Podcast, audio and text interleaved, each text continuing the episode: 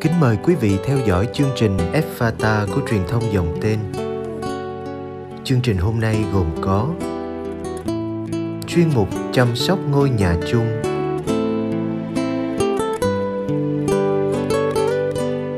Bây giờ kính mời quý vị cùng lắng nghe chương trình.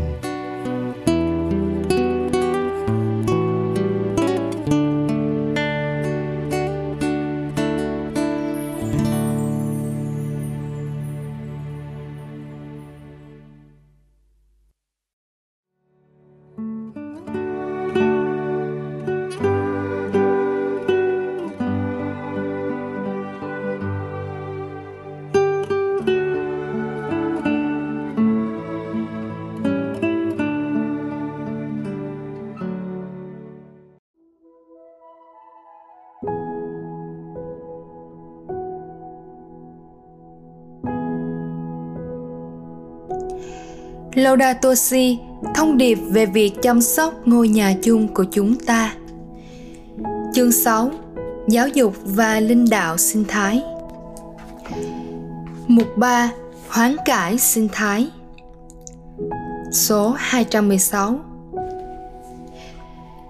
Di sản phong phú của linh đạo Kitô giáo, hoa trái của kinh nghiệm cá nhân và cộng đoàn trong suốt 20 thế kỷ – góp phần quý báu trong việc đổi mới nhân loại. Ở đây, tôi muốn đề nghị một vài điểm của nền linh đạo sinh thái cho người Kitô hữu dựa trên những sắc tín của chúng ta. Vì những giáo huấn của tin mừng tác động trực tiếp đến cách nghĩ, cách cảm nhận và cách sống của chúng ta. Không phải là ý tưởng hay khái niệm, điều tôi quan tâm là nền linh đạo ấy thúc đẩy chúng ta nuôi dưỡng niềm đam mê, bảo vệ thế giới. Sự dấn thân cao cả này không thể được duy trì bởi học thuyết mà không có nền linh đạo gợi hứng. Một động lực nội tâm khích lệ, động viên, nuôi dưỡng và mang lại ý nghĩa cho hoạt động cá nhân và cộng đoàn của chúng ta. Phải nhìn nhận rằng, các Kitô hữu đã không luôn trân trọng và phát triển những kho tàng thiêng liêng được Thiên Chúa phú ban cho hội thánh. Trong đó, đời sống tinh thần không tách lìa khỏi thân xác, khỏi thiên nhiên hay những thực tại thế giới, nhưng sống cùng và sống với trong sự hiệp thông với tất cả mọi sự xung quanh chúng ta. Số 217 Các sa mạc bên ngoài ngày càng nhiều vì những sa mạc bên trong đã quá bao la vì lý do này, cuộc khủng hoảng sinh thái đòi hỏi sự hoán cải nội tâm sâu sắc. Phải chân nhận rằng có một số Kitô hữu chuyên tâm dấn thân và cầu nguyện, nhưng họ lại viện cớ chủ nghĩa thực tế và thực dụng, nên có khuynh hướng coi thường mối bận tâm đến môi trường.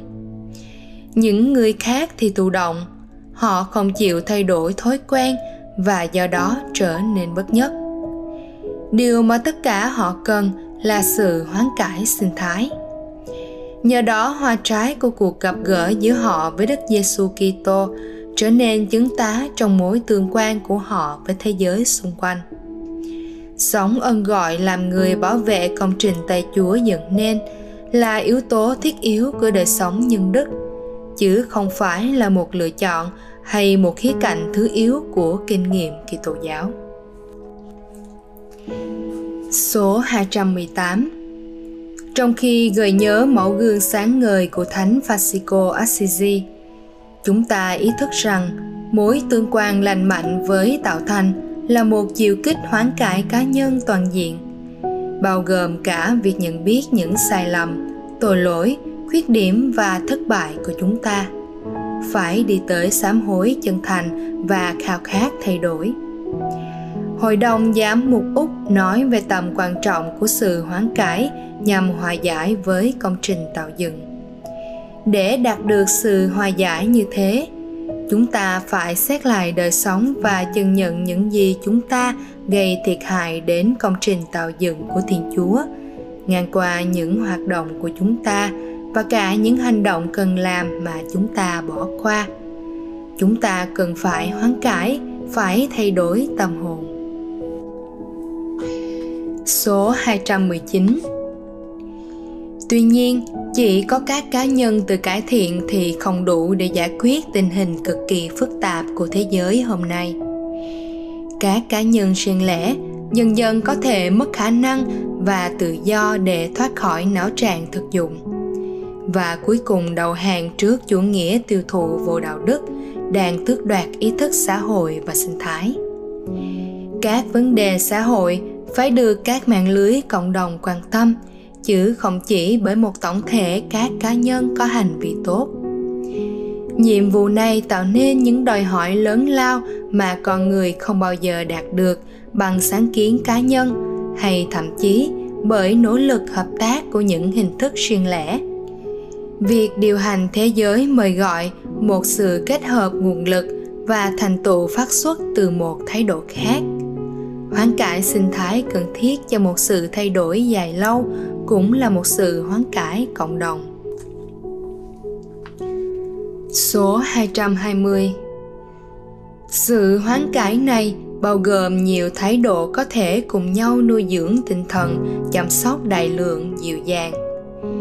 Trước hết là lòng biết ơn và sự nhân không, nhận biết rằng thế giới là quà tặng yêu thương của Thiên Chúa và chúng ta được mời gọi cách âm thầm để noi theo lòng quảng đại của người trong sự tự hiến và điều thiện hảo. Đừng cho tay trái biết việc tay phải làm để việc anh bố thí được kín đáo. Và cha của anh đấng thấu suốt những gì kín đáo sẽ trả lại cho anh. Sự hoán cải này cũng bao hàm một nhận thức trừ mến về sự liên kết của chúng ta với toàn thể thụ tạo, cùng dự phần trong sự hiệp thông hoàng vũ tuyệt vời. Là tín hữu, chúng ta không nhìn thế giới từ bên ngoài mà từ bên trong. Ý thức về các mối dây mà chúa cha đã liên kết chúng ta với tất cả mọi hữu thể. Qua việc phát triển cá nhân và những khả năng thiên chúa ban tặng, sự hoán cải sinh thái có thể thúc đẩy chúng ta sáng tạo và nhiệt thành hơn trong việc giải quyết các vấn đề của thế giới và trong việc hiến dân chính bản thân chúng ta lên thiên chúa như một của lễ sống động, thánh thiện và đẹp lòng người. Chúng ta đừng hiểu sự ưu việt của chúng ta là một lý do tôn vinh cá nhân hay thống trị cách vô trách nhiệm, nhưng nó là một trách nhiệm nghiêm túc xuất phát từ niềm tin của chúng ta.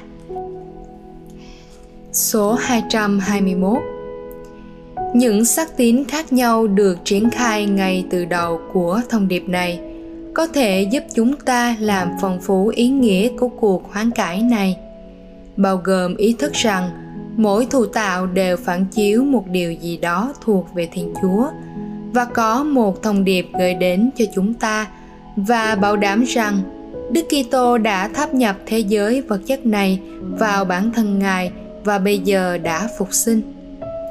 Ngài hiện diện thiết thân trong mỗi hữu thể, bao bọc nó bằng tình thương của Ngài và làm cho nó rạng ngời bằng ánh sáng của Ngài. Cũng như khi nhìn nhận Thiên Chúa đã tạo nên thế giới, Ngài viết vào đó một trật tự và năng động mà con người không có quyền bỏ qua chúng ta đọc thấy trong tin mừng. Chúa Giêsu nói về các loài chim trời mà không một con nào bị bỏ quên trước mặt Thiên Chúa. Vậy làm sao chúng ta có thể đối xử tệ với chúng hoặc gây nguy hại cho chúng? Tôi mời gọi tất cả mọi kỳ hữu, hãy nhận biết và sống trọn vẹn chiêu kích này của sự hoán cải. Chớ gì nặng quyền và ánh sáng của ân sủng mà chúng ta đã lãnh nhận cũng thể hiện trong mối tương quan của chúng ta với các loài thù tạo khác và với thế giới xung quanh. Bằng cách này, chúng ta giúp nuôi dưỡng tình huynh đệ tuyệt vời với tất cả công trình tạo dựng mà thánh Francisco Assisi đã nêu gương sáng ngời.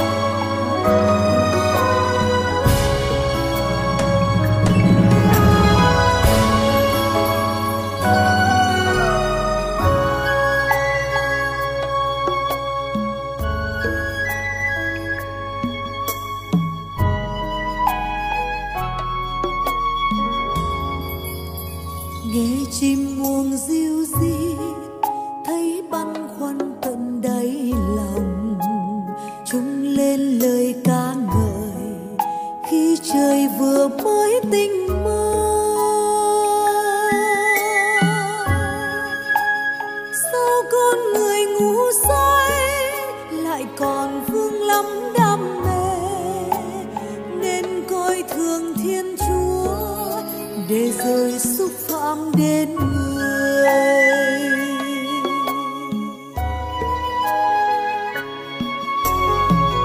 Tôi còn đâu chỉ là bê tha. Tôi còn còn là phong phá. Ra tay chúa làm ra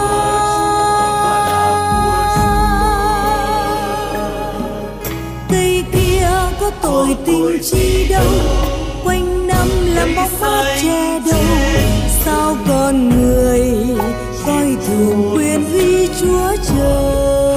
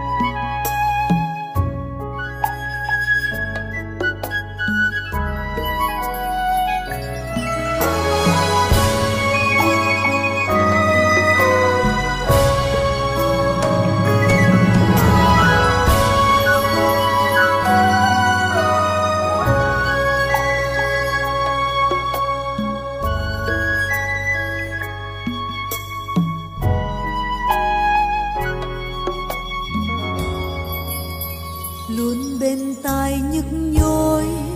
Tiếng than của bao kiếp người đang đêm ngày vất vả. Không tìm đủ áo cơm ăn. Sao ta lại như thế? Người thì phung phí xa hoa. Trong khi người chết đói, còn nằm ở ngay trước nhà.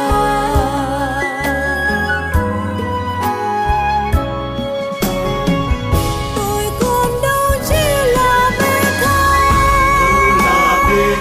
tôi con còn là phong phá ra tay chúa làm ra.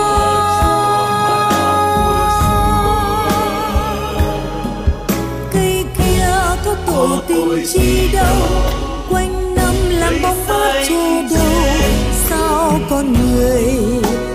thường quyền uy chúa trời.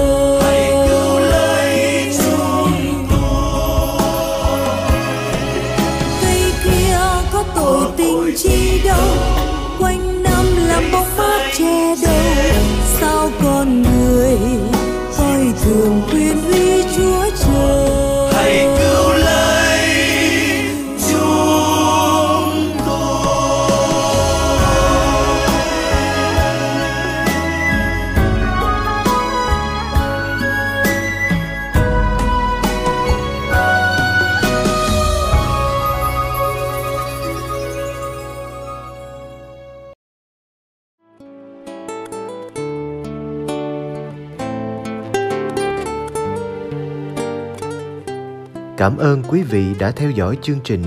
Xin Chúa chúc lành cho ngày sống của quý vị. thank you